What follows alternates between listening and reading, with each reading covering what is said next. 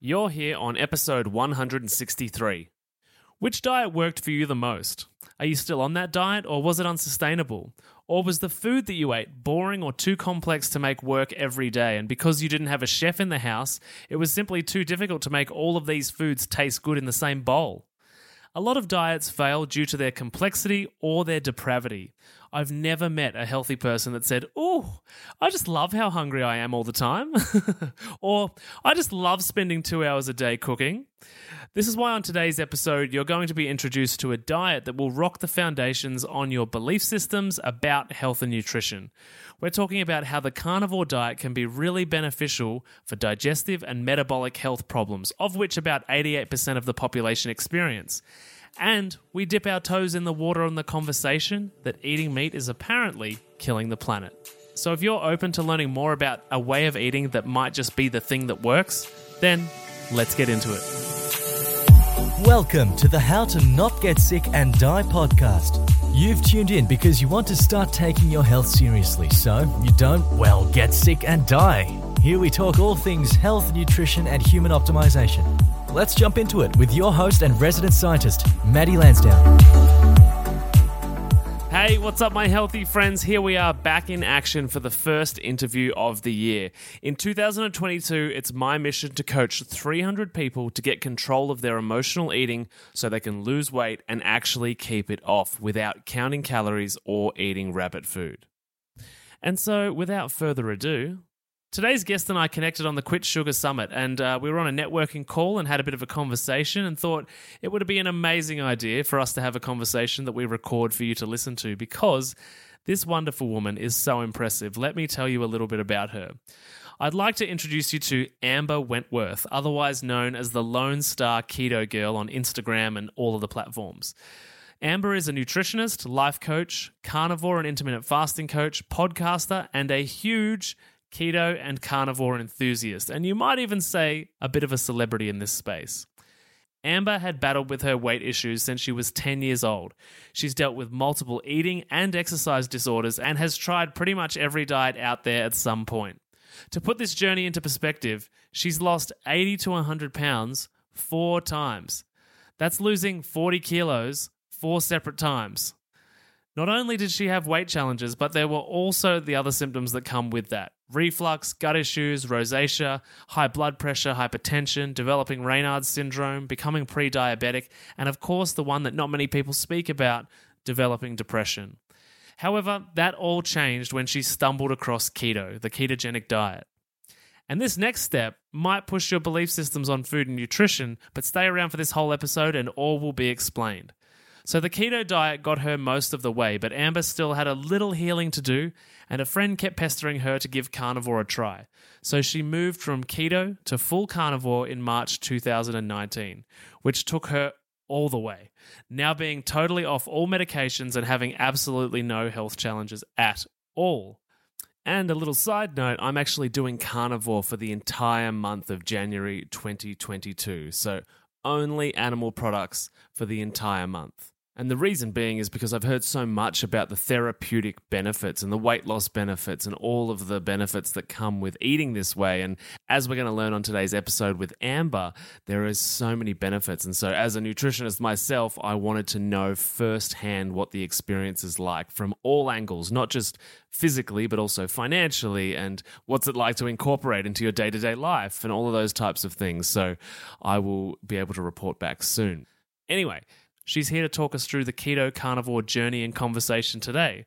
A big warm welcome, Amber. How are you going? I'm doing great. Thanks, Maddie.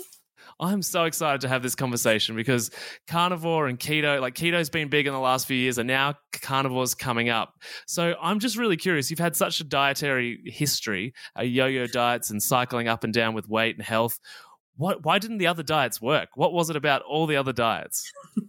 Quite frankly, because they sucked. They absolutely sucked. you want to get real? Tell um, it real. I like it. Yeah. Well, the problem is it's not sustainable because the diets that are told are so healthy and so great for you never addressed my satiety. It, it didn't address my hormones, mm-hmm. and I, I I did it by sheer willpower. Mm-hmm. And I do have crazy, crazy willpower. When I set my mind to it, bam, that's it. I'm going to meet my goals. Period. End of story. And mm-hmm. I, and I did every single time.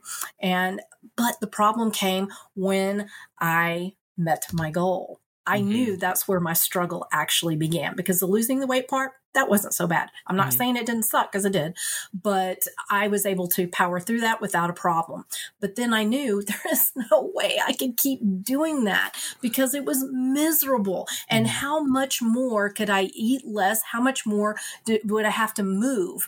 I mean, I was down to eating 800 calories at one point and mm-hmm. exercising two to five hours a day, six days a week. Whoa. How much more do you want from me? And I knew that in order to continue to either maintain or to lose whatever, I'd have to keep eating less and moving more, eating mm-hmm. less and moving more. And, and it, it just gets to the point where I'm like, I can't do this anymore. I just can't. Yeah. I'm tired. I'm miserable. I'm hating life. I'm hating everybody else too. Uh, you know, I'm hating people who can eat normal food, you know, mm-hmm. and, and, and, and seemingly be okay with it. I even envied those that were obese, but they were okay with what they were doing because I would look at food and go, oh, good God, no, I can't have that, you know, and I would watch other people just eat it and not care. Mm-hmm. And I was like, how do you not care? Yeah. You know, and so I envied even those people it was not a it was a very miserable existence you know always worrying about that. And to never you know to always be hungry to always be craving to always you know feel deprived. Mm-hmm. deprivation was the biggest thing for me. It's and that's why I got really angry and irritable is is the deprivation and sure. feeling like I was missing out on something that everybody else seemed to be able to enjoy. Why couldn't I? What was wrong with me? Why did my body not work? Yeah. That's I hear that so much as well. And so you're in a situation where you're 800 calories, so you're starving yourself, and then on the other end of the day, you're burning yourself out mm-hmm. with with activities that need more calories, right? Yep. Yeah, that's, that's so exactly tough. it. Yeah. yeah. I mean, I did everything. I did, you know, uh, free weights. I did the machines. I did back to back classes. I was in Zumba and body pump and mm-hmm. uh, you name it, I did it. I went to four different gyms. Yeah. Just to make sure I hit all the classes. Wow. I went in the morning, I went in the evening, depending on when the classes were. Sometimes I did three classes in a row. Mm-hmm. Yeah yeah well that was kind of in my exercise you know issue days but no but you know you you feel like that's what you have to do to move the needle yeah. and i did because of the state i had my body in and from all the years of restrictive eating and you know the eating disorders and all of that mm-hmm. and eating the the crap food you know yeah. It really messed with my body a lot. And so, yeah, in order to do anything, I had to do that. And that's a sign I come to understand now is if you have to do that in order to move the scale, there's something really wrong. Something oh, really really wrong. I absolutely agree. And i think that's one of the things with sort of diet culture is that or the past diet culture is that it really treats the human body as if it's like a unidimensional thing. It's like calories in, calories out, as if there's not literally a million other things, probably more, happening in the human body. And to the logical person that's not invested in biology in any way, like that makes perfect sense. If I put energy in, I should burn the same amount or burn even more to get, you know, the excess that I've put in gone. But there's so many thousands, hundreds of thousands of millions of other things that they, that food is doing. And even some of the calories you put in go out the back door when you go to the toilet.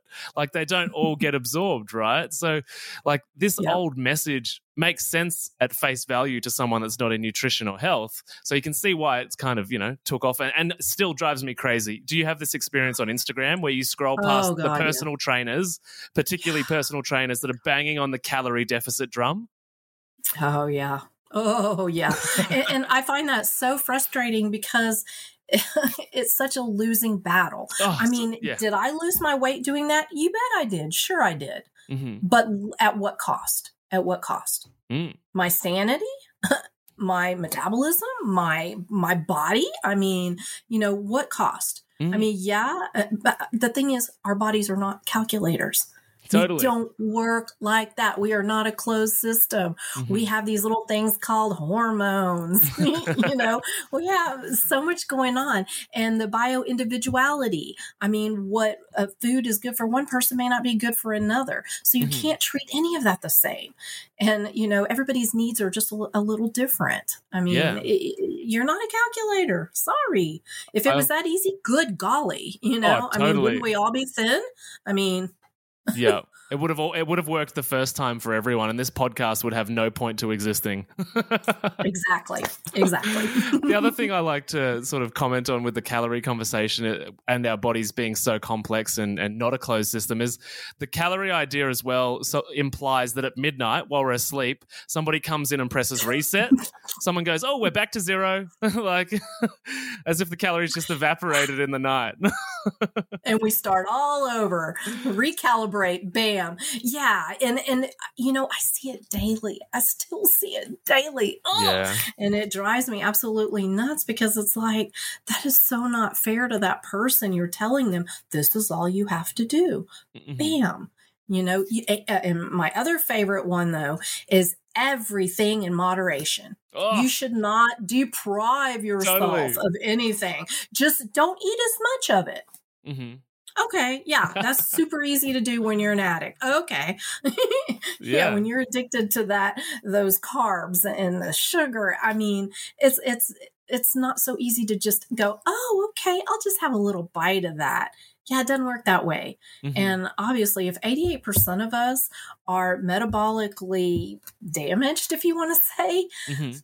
I'm kind of thinking, yeah, I think we have some problems there. So that whole just eat whatever you want, just moderate it. Mm. You know, it's kind of like, and, and for some people, some foods are poison to people. And Yeah. so it's like, well, gee, I like the taste of arsenic. Hmm. But if I just have a little bit and moderate it, it'll be fine. Yeah, No, it doesn't work that way. No. totally, totally. Yeah, trying to get somebody, or the other, uh, trying to get someone to moderate themselves is hard enough. Which is why you know coaches like you and I exist because accountability Mm-hmm. and, and direction from somebody external to ourselves. But we can convince ourselves of anything. We can wake up in the morning and be like, "Yes, I feel so good. I'm only ever going to eat healthy food again and have a great day." And the next day, you're like, "Well, I did pretty well yesterday." So maybe I can take today off. Mhm. it's the Yeah. same brain as having both of those conversations. And I can reward myself because I did so good. Or I worked out for an hour in the gym. So I should be able to have a Mhm. little piece of that chocolate cake. Yeah. How'd that worked yeah, out this for you? yeah. Well, of course. Totally. And see, people want to believe this desperately, and I get it.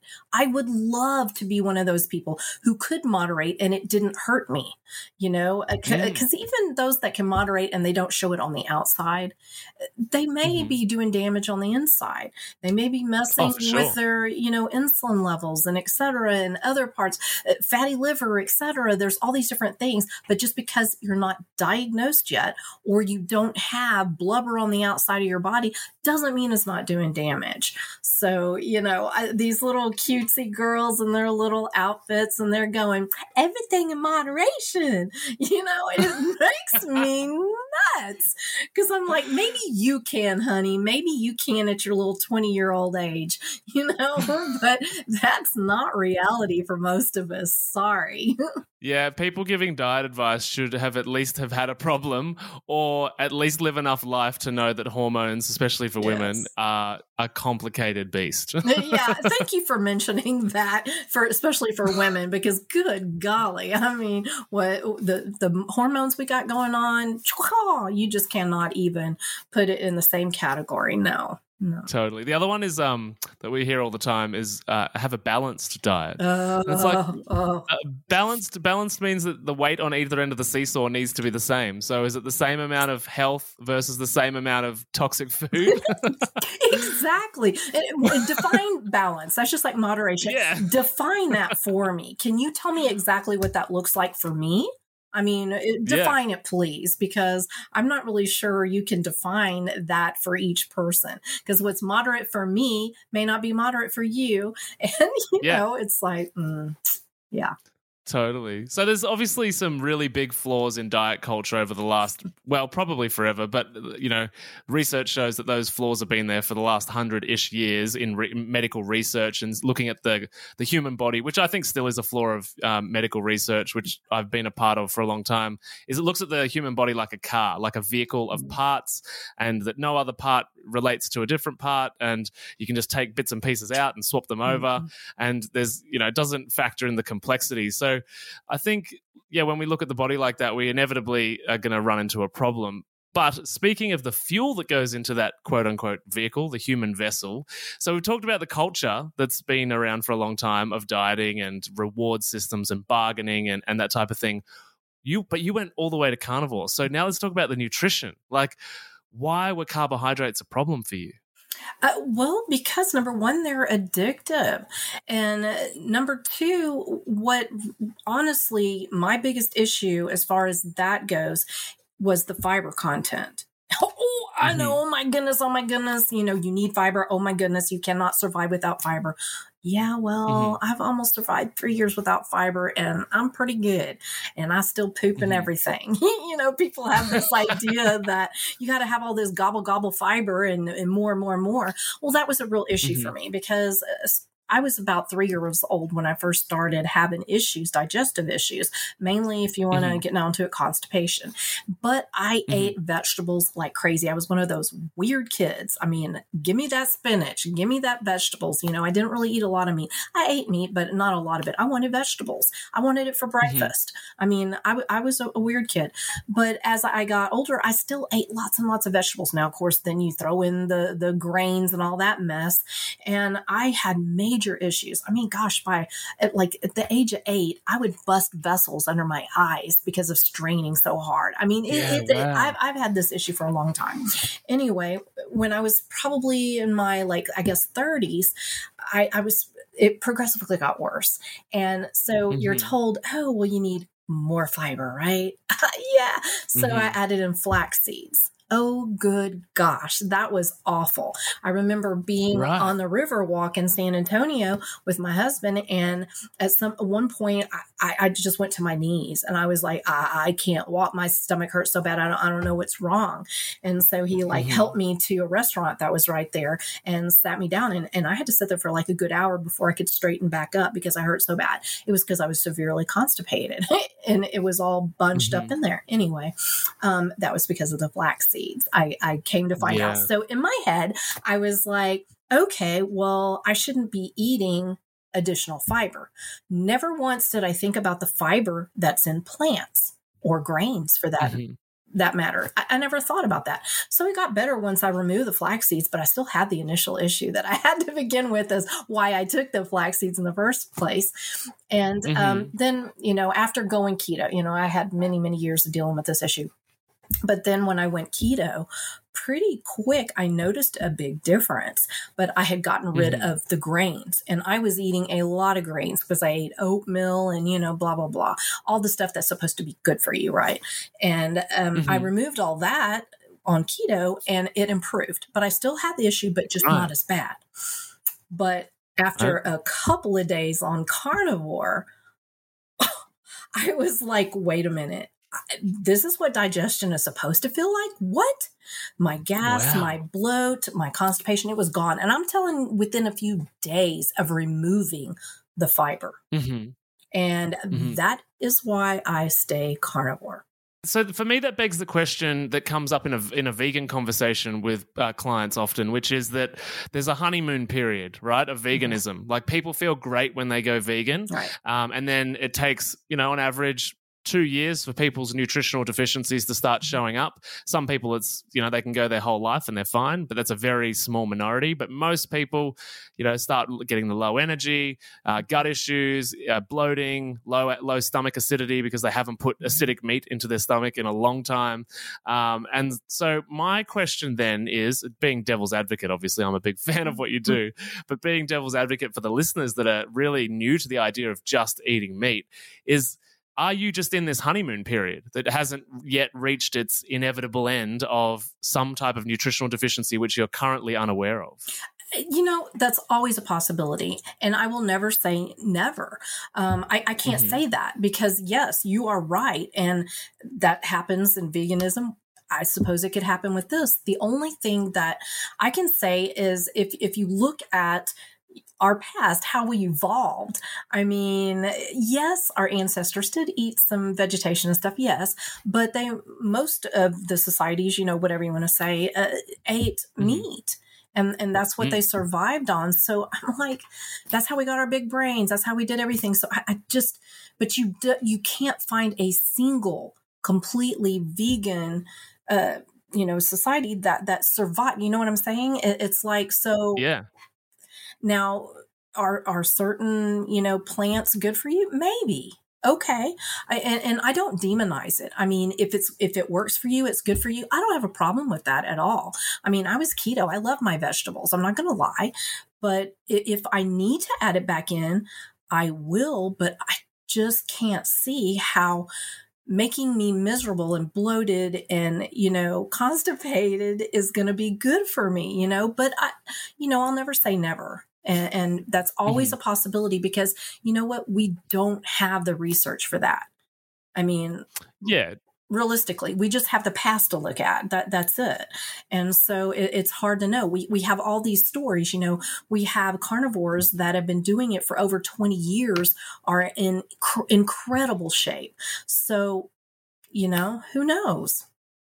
Mm, totally. Yeah and i think you raise a good point about um, what we did in the past because before we were farming, you know, massive amounts of crops for vegans to be able to be vegans, um, and in addition, supplements to be made in order for those vegans to be nutritionally complete. Like, and they, they do all these ridiculously absurd documentaries, which I actually cringe at saying that they're documentaries because the Game Changers is just a straight up oh, vegan mm. propaganda lie. Yeah. Um, and and so, but all these athletes that they brag about that are living these ethically amazing lives, uh, you know, they they've got like twenty five supplements that they have to you know take each day, and I, and I think that if we're trying to get healthy, we need to move towards.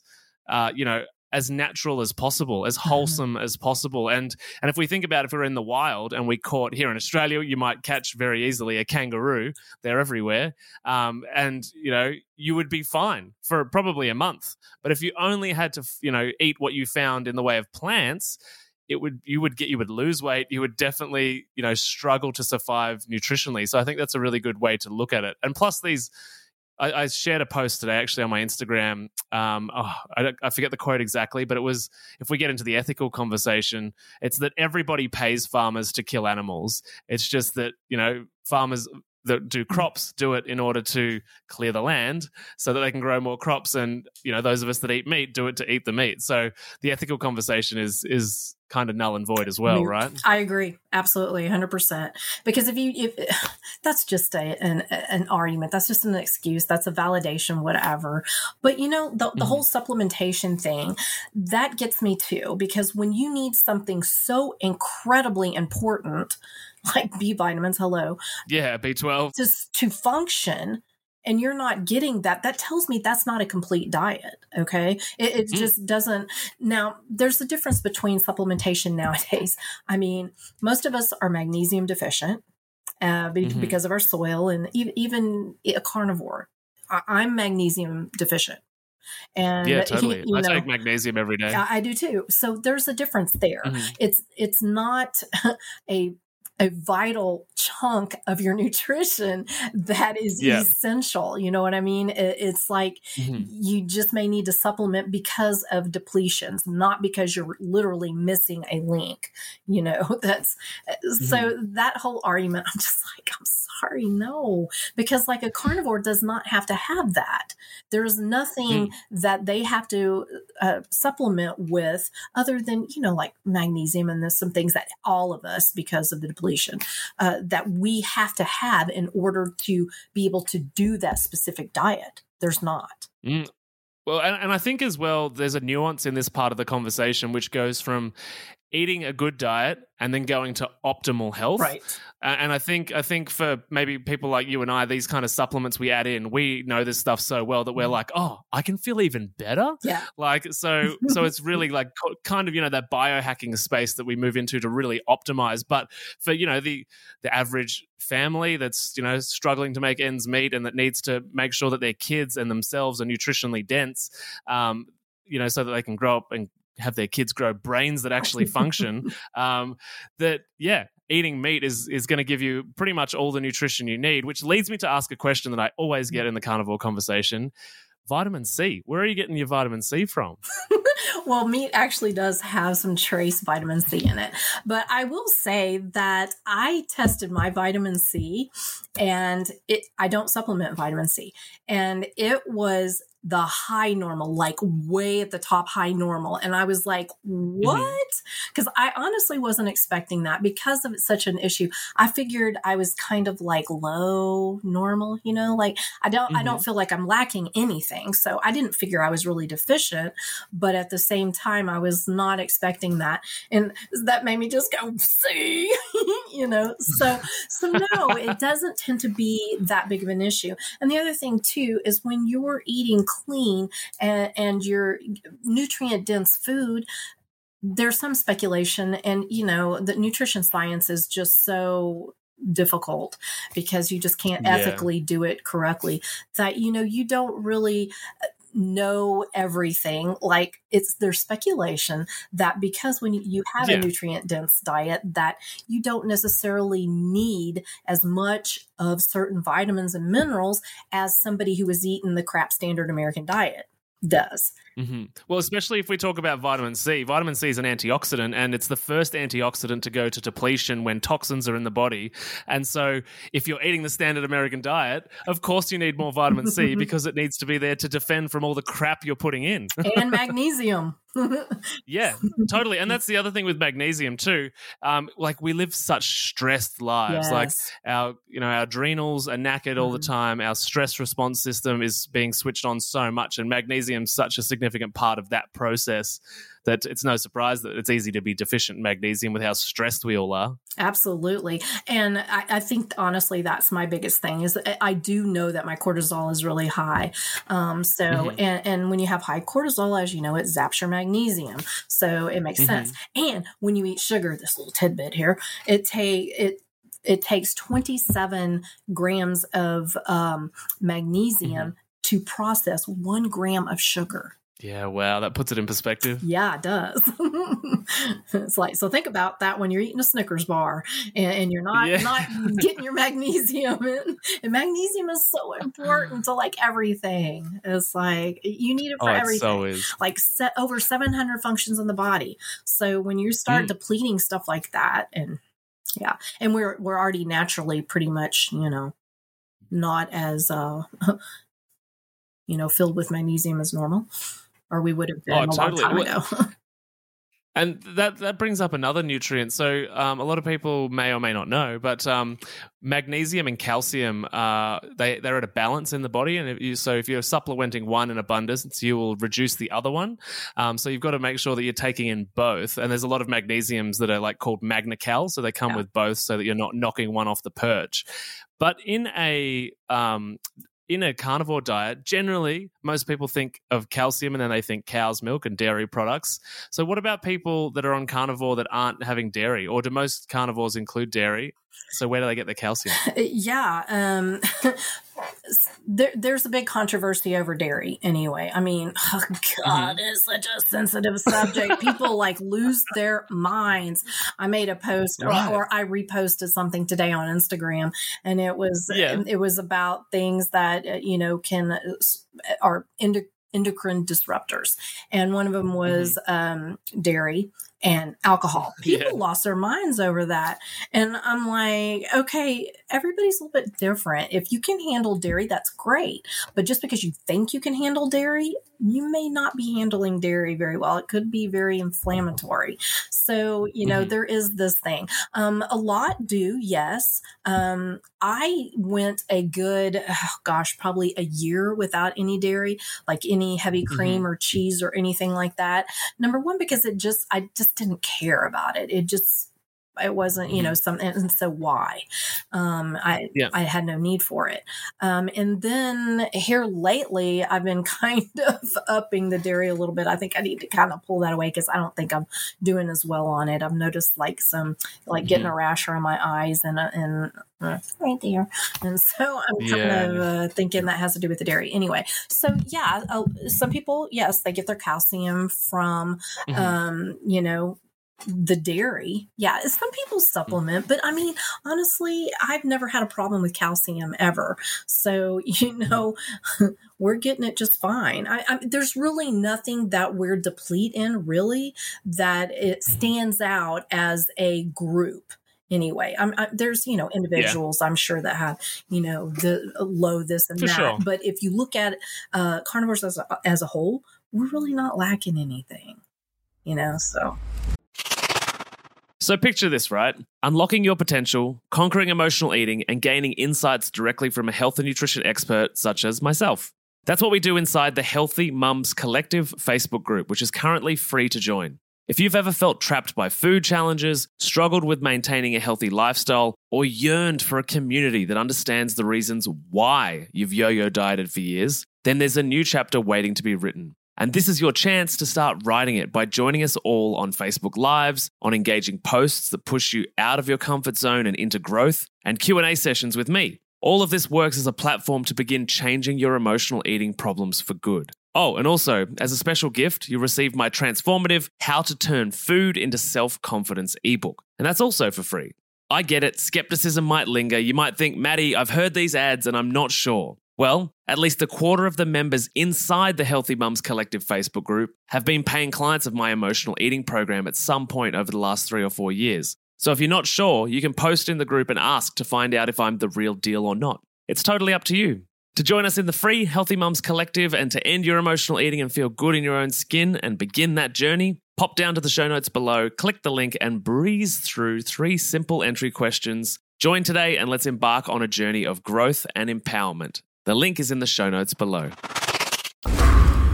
When you wake up in the morning, do you feel tired and run down before the day has even begun?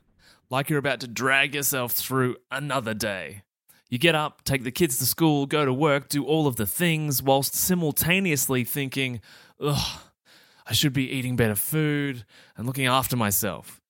Then at night, you're lying in bed feeling worn out, staring at the ceiling, saying, I wish I felt good in my own skin again, just like I used to. If this feels familiar, you're not alone. The most successful group of people that I work with are just like you. They're busy mums wanting to get their health and their body back. If you're a busy mum, I'd like to invite you to join my free Facebook group called The Busy Mums Collective Reclaim Your Health, Energy, and Self Confidence. Inside the group, you'll get access to regular bite sized pieces of education guiding you to increase your energy levels, develop healthy habits, and wake up each day feeling good about both your body and the day ahead. To join the group, it's just three simple steps. Scroll down to the show notes below, tap the link, and be sure to answer the three group entry questions to gain access. And since I'm guessing you're the boss at home, who knows? Maybe the other half and the kids will accidentally get a bit healthier too. Again, the group is called the Busy Mums Collective Reclaim Your Health, Energy, and Self Confidence. The link is in the show notes below. Sound good? Fabulous! I'll see you in the DMs and on the welcome post inside the group. Yeah, that's so great. It's yeah, it's, it's just just going through those to sort of bust some myths for people because they're questions that I get um, instantly, and not to forget that um, like we're currently in a situation where governments and you know sort of major food groups as well as the World Health Organization are encouraging people across the Uh. globe to eat less meat for the sustainability of the planet, claiming that you know we already consume too much meat and it's killing the earth. And we're seeing this sort of transition, at least here in Australia, with fast food restaurants uh, moving to plant based menus and including things like the Beyond Burger and the Impossible Burger, Mm. and many of these plant based initiatives sort of they masquerade uh, through their marketing as the healthy alternative because we were all raised on the idea that fruits and vegetables means health, and so. I'm curious on that note, as a carnivore, what's your opinion or position or response to that idea that plant based menus will save the earth? Well, I think it's absolutely uh, incredibly ridiculous, and Mhm. there is an agenda they, there is an agenda. It's not about our health. Nothing is mm-hmm. really about our health when we're talking about the government and you know big food, etc. totally. It's not about our health. Sorry, hate to break it to you, but I don't care. Okay, it's money basically mm-hmm. and power, whatever. But um, it's not about our health. Um, the Beyond Burger. Oh, good God. Have you seen the ingredients in that? Well, I know you have. Uh, the seed oil in it and totally. the disgusting stuff. And if you compare those ingredients with bad dog food, which most of mm-hmm. it is, it, it's pretty similar. So yeah, mm. it's disgusting. It's it's chemical crap storm. It really is. Mm-hmm. It, it is disgusting because, like you talked about earlier, we need to get back to more natural, more whole foods, mm-hmm. more what our ancestors would have eaten in, in a more natural way, in, in, as best we can in this concrete jungle we live in. But uh, mm-hmm. yeah, the the when you have a list of I don't know how many ingredients, I want to say like thirty ingredients. That's disgusting. It's made totally. in a lab. It is not mm-hmm. like this wholesome, oh, vegetable patty. No, that is not what's in that. You know, it yeah. is. It is no, it is a lab concoction. It is not where they take up carrots and cut them up or something. No. I remember when I was in high school, maybe when the idea of lab grown meat came out, Ugh. and this was before I before I was even a scientist, and even during my early science years, I was like, this is so cool. You know, we get to control what goes in it, so nobody will be nutritionally deficient. And now, like, you know, 10 to 15 years later, I'm like, the problem is that we can control it and know what goes into it. So, yeah. Yeah. So why not yeah, eat what nature gives you? That, that's the whole point. Mm-hmm. We were provided with with the foods that we're supposed to eat. Every animal yeah. has their species appropriate food, and ours mm-hmm. is not made in a lab sorry it's not you know? And the whole yeah. you know oh animals are bad for the environment. Uh hello people. We need yeah. the animals. Uh, we cannot we are animals. Yeah thank you you know? It, it's it's ludicrous. I mean we need those animals. We need them to eh, help regenerate the earth. We cannot just keep you know monocropping you know eh, eh, we're ruining our soil. That's part of the reason why we are magnesium deficient efficient because of all this, mm. you know, for the plants instead of, you know, having the animals and, and uh, yeah, that's a whole long discussion. They talk about that in the regenerative farming movement as mm-hmm. well, because in order to have nutritionally dense soils, you mm. need animals to die on those soils and go and have their nutritional abundance from their organs and everything go into that soil. So it's almost like like the vegan community or the plant-based community need dead animals in order to get really good nutrients from their plants right? Mm, yeah. About that yeah. Oh it's an awkward conversation. Yeah right? Well have you heard like some of them talk about how they will uh you know put poo on, on their their the, but they they also eat that because they get some of the um, vitamins that they need from that. So so that's their you know, solution. And I'm like, that's a commitment. I'm sorry. I'm sorry. I may, you know, try some organ meats and stuff like that, but that's mm-hmm. as gross as I'm going. Okay. You know, it's like, I'm not eating poo. yeah, that, that is terrifying. But um, yeah. you raise a really good point there about organs. So being carnivore, it's kind of like vegan. You, you know, you've got a supplement for it. But the way we would supplement in a carnivore diet, right, is eating nose to tail. Mm-hmm. Yes. So, can you Which, talk a little bit about nose to tail? Yeah, I, I, mean, I absolutely advocate for that. I think it's great. I personally don't like organs. I've tried. Oh, it's so hard to like I organs. Just don't like it. I've tried. I mean, I really have tried. I have videos out there. I've tried, um, but it's just not my thing. But again, I don't feel deficient. Mm-hmm. So I mean, I may not be lacking anything, you know, as far as that goes, because uh, people claim that they actually crave it. Oh, I don't crave it. So there's something disconnected there, you know. So I don't know, but I think it's uh, it's great. And like you talked about, being in good health is one thing, but taking it to the next level uh, to be optimal health That's Mhm. a totally different thing. And you know, some people are okay being in in in that, you know, they're they're healthy, they're they're they're good, but others want that bam. And those are the people who are going to eat the nose to tail and etc. You know, uh, and I think that's fabulous. And I, I really wished I could uh, deal with it. I mean, I can force it down, but why? I, I've been miserable eating food long enough. You know, why? Yeah. Why? You know, and, and I, I'm not lacking anything other than you know, again, like I said, magnesium. That's really the only thing I have an issue with, and I've tested because you know you get all these uh, cool test kits, you know, that you you get to try out and all, and so Mhm. I've done everything, and um, so I, I have a good idea where I'm at. So I'm I'm pretty confident. Again, it's over the stupid magnesium, but whatever, and I'm still working on that. Golly.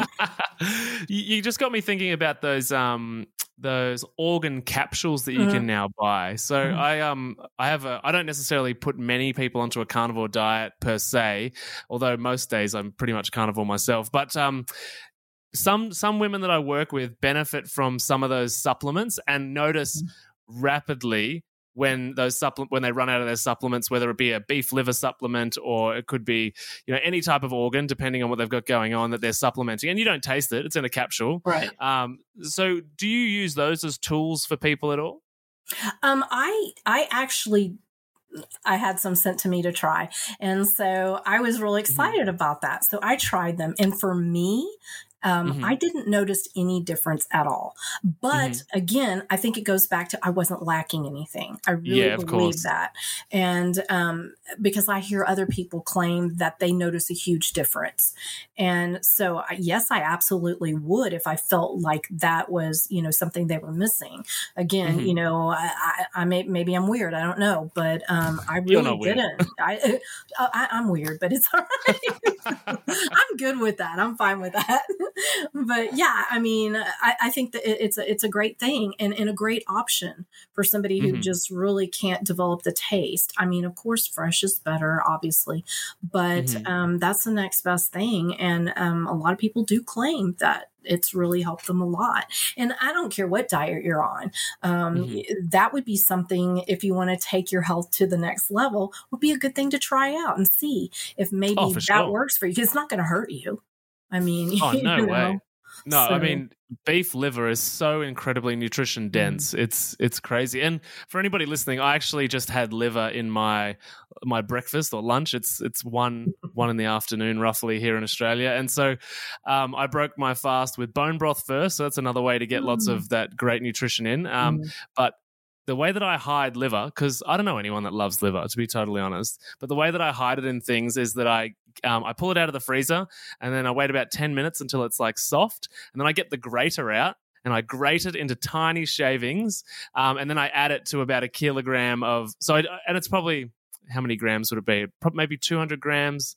100 grams of um, somewhere between there 100 and 200 grams of liver and then i add it to a kilo of beef mince and then spices flavorings you don't even know it's there the amount of ti people that i've fed it to that are li- listening to this podcast and have no idea that they've eaten it i did you all a favor but there's, there's definitely ways to hide these foods yeah, I agree. And I've done that and I can do that. There was definitely a mm-hmm. point where it went too far. I can't remember what the mm-hmm. ratio is now that I figured it out. Back when I was doing all the different, you know, fear factor taste test. That's what I called it, you know, facing my food fears because that that was always something so disgusting to me or all these different things, you know, like brains and kidneys and, you know, whatever. And so I decided as I found stuff I was going to try it Mhm. just you know you know being a carnivore i, I should try that right? And uh, I, I did try the liver multiple ways. I did kind of Mhm. what you said um, where i kind of froze it and then you know use a grater but boy if you let that thaw too much it is a mushy nasty nasty little blah, blah, blah. it is, it's like this congealy stuff and i'm like what totally uh, but I uh, this is weird, especially since I kind of have like I don't want to say I have a squeamish stomach because I'm just kind of over all of it. My hands in raw food all the time. I feed my dogs Mhm. raw, and let me tell you, they have some nasty stuff in there. So you know, I'm not not you know weird like that. But um, I tried the liver raw, just plain raw, Mhm. and that by far was the best taste. because it didn't have a taste really it had just a very very Oh. slight taste but when you cook it the taste is uh but the texture was a disgusting it was like this it was i don't i don't even know it was not good I've never eaten But- it raw. Was it kind of like um mussels? no Like eating seafood? No? no Was- no it the consistency is kind of like almost like flan have you ever had flan like flan whatever you call it um it's No. kind of like um custard where it has the the um thick top to it like the subtle top like on pudding Mhm. when you don't put plastic wrap down and it gets that you know it, it's like Ah, that yeah. but but a little bit harder kind of i don't know it's just Yeah. yeah it's not good no I'm I've got a question that I'm just totally curious about. Do you think um, people are grossed out by the idea of organs because we've just been desensitized from when we were in nature. And and the the meat industry has only been putting muscle meats in front of us for you Mhm. know however many decades now. But because back in the day when somebody you know when a, a group of hunters went out got a kill and they you know, they'd pull it all apart like everybody would share all the different pieces Yep, that's exactly right. Yeah, I 100% agree with you. Yes, absolutely. Um, because we have been desensitized. We're very removed from our food. And that's part of the issue we have. And, you know, I my, my family is full of hunters. Uh, my husband, my son, my son in law, my daughter, even. And Mhm. I'm the only non hunter. I'm the only Mhm. one. And I'm the carnivore. So go figure. But I decided, okay, you know what? I think I'm going to take up bow hunting. I think I need to be, you know, uh, part of the whole process. And my husband's Mhm. like, mm, yeah, no, I don't think you should. And my son's like, no, mom, no, nope, that's not going to be good for you. Then you're probably not going to ever eat meat again. And I'm like, no, but I think it's a good process. But no, they're they're right because I am very, believe it or not, I'm a carnivore, but I am a major animal lover. And I mean, I'm the one that'll cry seeing an animal on the side of the road, you know, as you pass it.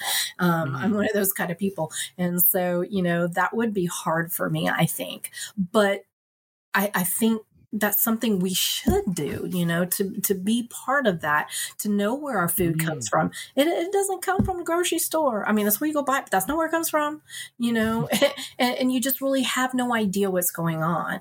And and it, yeah, we are so far removed from from the food we eat, and eh, yeah, um, I, I know like even my my parents how they grew up was very different because they did eat organs and etc liver especially.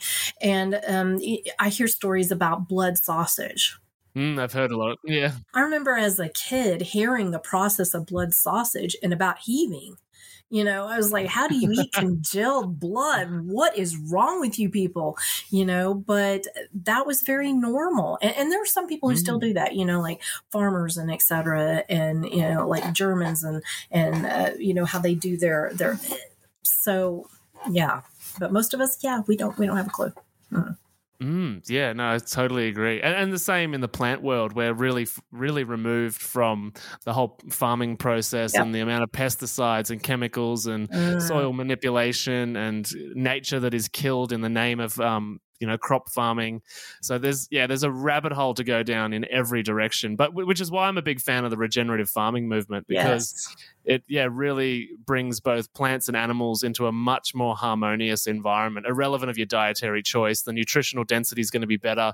The you know especially if there's Mhm. animals in your diet then you know you're going to get healthier meat from the animal living on a regenerative farm but also the killing process is much different um, that is a great difference compared to factory farming which i think is uh, of huge benefit to the quality of the and nutrition in that animal.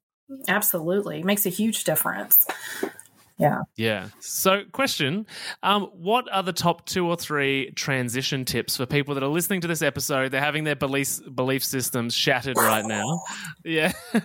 and they're like, oh, okay, where do I start?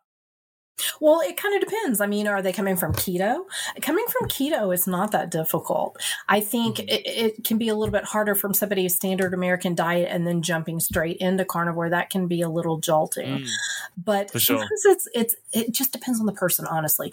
Because um, sometimes there there are the people who just rip the band-aid off. Let's just go for it, you know. And then there's others that like me, of dip my toe in the water a little bit, and then put in my foot, then my you know mm-hmm. up to my knees, and then never mind, I'm out but you know so it kind of depends on the person but if you're one of those mm-hmm. people who just want to rip the band-aid off get it on get the bad side effects over with be done with it then jump straight in go for it and mm-hmm. the best way to do that and people always ask me well what do you eat you eat animals, you know, or something that comes from an animal, you know, and it's usually best when you're first starting out to leave off dairy and mm-hmm. um, and if you're trying to do it as an elimination diet to see what you react to, coffee's a good one to kind of eliminate in the beginning at least. At least for the first, I usually say like three months. You know, like the first 90 days, like try to do without dairy and maybe coffee if you can stand. If not, whatever, just have your coffee. God, that's a trigger subject. You know, if it's that oh, major, just just have it. You know, but if you really want to find out what you're reacting to, sometimes that's a good thing. Anyway, so just have your meat, specifically red meat. That's usually usually the best way to start is, is or mm-hmm. ruminant animals, red meat ruminant animals, and um, basically water or you know some if you can handle sparkling water, that's okay too, and um, salt. And, and that's how a lot of people start. I am not particularly fond of just the salt. I like spices. And so mm-hmm. from the get go, I've used limited spices. I've used like the Redmonds, you know, that they have the seasoned salt and yeah. there's a couple of other people like the paleo powder pink um, that doesn't have sugar etc so I'll, I, have always used seasoning to a degree. Um, have you have you used pluck pluck. Oh, wait, that's the organ. Yes, yeah, I the have. Or- organ salts. Yeah. yeah, and I need to do a review on that because I finally did use that uh, probably about a month ago. I've just been terrible about editing, um, but yes, um, I liked it fine. I mean, mm. the the only question I have with that is, does it really matter? Like, because you're not using a lot of it because you're using it as a yeah. spice. So I mm-hmm. wonder mm. if it's it's a great concept. I thought it tasted great. Um, I liked it a lot, but I mean, the value of it, I don't know. I don't know. Mm. Yeah, well, I have the guy that um, founded Pluck coming on the yeah. show, Ooh, so I can yeah. ask him for you. Yeah, yeah, yeah. I'm very curious, but I mean, I thought it was really good, and I put it in mm-hmm. ground meat and kind of made like a, a, used it like a taco seasoning, and mm, it was yeah. really good. And you know, mm-hmm. I don't like organs or the taste of it, and couldn't taste it all. I even dipped my finger in and just you know tasted it straight out of the yeah. package just just to see and i liked it i thought it was really good so i would mm-hmm. definitely mm-hmm. you know have no problem using that at all um yeah but but that's w- one thing and the other thing too like if you're coming from keto um mm-hmm. and, and you want to just kind of gradually transition into it and that's kind of what i did because when i started keto i did the whole thing about um reproducing the food that i used to love but keto mm-hmm. it, you know and occasionally yeah. i would have keto treats and i did the fat bomb bombs, blah, blah. And I did the desserts and, you know, the cauliflower rice, whatever. And then by mm-hmm. the end, I was kind of over it. So I was already kind of weeding things out. Pretty much I was eating meat and, and I, some cream sauces, you know, that uh, to get your fat up, whatever, um, sometimes mm-hmm. as needed, and um, vegetables. That's that's what I was eating anyway. So really, all I did was just remove the vegetables, and it was super simple for me. And I was already fat adapted, so it made it super easy. Um, mm-hmm. So it just kind of depends on the person, really. If you're already keto, just just kind of wean off the vegetables a little bit and see see what it's like. And then give you got to give it some time though. You got to give it you know at least sixty yeah. days. Ninety days is better. Um, do do a cha- challenge. That's how I started. Is I got talked into that challenge, the thirty day challenge, and uh, mm-hmm. after you know a couple of days of of you know having this awesome digestion, I was like okay, I'll do the 30 days. Yeah. And then after that, it just kind of, you get used to it and it becomes, you know, just normal. And then you realize the simplicity. Mm. And mm. once you realize that, you don't want to go back Now and the time saving. Uh, oh my god! Now I whine. I whine when I have to cook. You know, it's like I'm so used to just you know you cook meat. It's easy. Bam, you're done, and not you don't have to do all these side dishes and these sauces and you know all that kind of mess. It just makes life mm-hmm. so much simpler. And yeah, yeah, believe me, I whine now. it's like what? And, and like for Thanksgiving, matter of fact, which is on Thursday, um, we're having fillets and yeah. I'm making potatoes, but instead of mm-hmm. uh, everybody likes baked potatoes, and that's fine. I don't have a problem with that. Occasionally, I'll have a bite of potatoes, whatever. But um, I'm gonna do kind of like a a baked potato casserole, if you will, where mm-hmm. I just take the inside, but I mix it with sour cream and cheese and, you know, that kind of thing. So it's like you mixed it up in your potato, but it's all yeah. one. So I'm doing that. And then like my, my dad is going to make some other stuff to go along with it, but that, that I'm going to eat the filet and everybody's happy mm-hmm. about that. They're like, yeah, filet instead, and they're really nice, good fillets, you know, super tender, a little pricey, but whatever, it's worth it. It's a holiday, right? And yeah, uh, totally. Yeah. yeah, the thought of turkey just, mm, and then having to deal with all the sides and the cooking and everything, even though I don't even eat it, it's like, mm-hmm. nah. Yeah. Yeah. Simple. So my life is going to be easy. I just boil some potatoes and mix everything up. That's that's all my part, you know, and then we slap the fillets on the grill. Yeah. Yeah. That's awesome. It's simple. It's nice. Yeah. So I've got a million questions to ask you, so we might have to do this again sometime. But um, where can everybody listening find you online, and where can they get your stuff? Oh God, everywhere. Um, Instagram is my big one, and I'm under Lone Star Keto Girl, all one word. And I'm also on Twitter, Lone Star Keto, but it's uh, it has to have dashes between it because they didn't have enough room. Ugh, so mm-hmm. annoying. I hate when you can't have the same name, but it's totally. like you start out one place and you want the same name, so you have to do versions anyway. Um, and I do have a website, but I don't really post new stuff. It's pretty much keto. I'm going to be moving a little bit more carnivore and into some other stuff. So I have another website going, but um, you can find all my information off of Instagram, that's the best bet. Just go to my profile and there's a link and it's got everything. So yeah, amazing. And for everybody listening, you know the deal. I will put all of uh, Amber's links down in the show notes below. So scroll down, give her an Instagram follow. She puts out a heap of amazing content and shares lots of awesome stuff. Um, and before we wrap up, Amber, what is one piece of health information that you wish more people knew about? Oh, gosh. Uh, Oh, this is something I had to learn is just because something works for you today doesn't mean it's going to work for you tomorrow that you're always having to evolve and change as your situation evolves and changes and as mm-hmm. your body evolves and changes.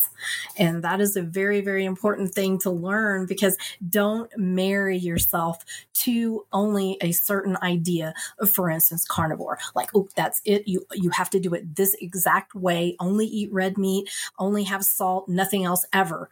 Well, it may be great for a while, but maybe there's going to come a time where it's not.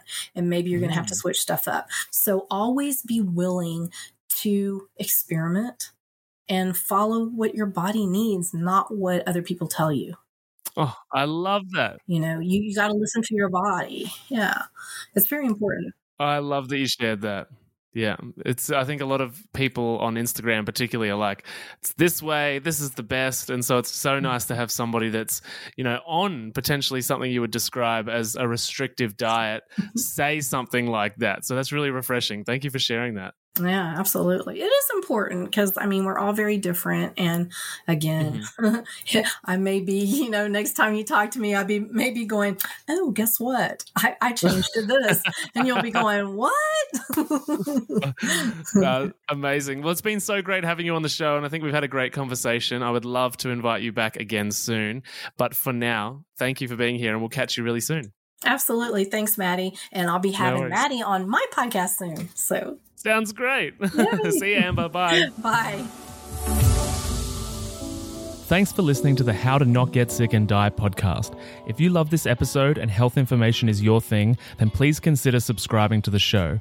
And when you're done, head over to iTunes, Google Podcast, or whichever app you use, and we'd be grateful if you could leave us a five star rating and write a review sharing your opinion on the show, as it really helps the podcast grow. Thanks so much, and I'll see you on the next episode.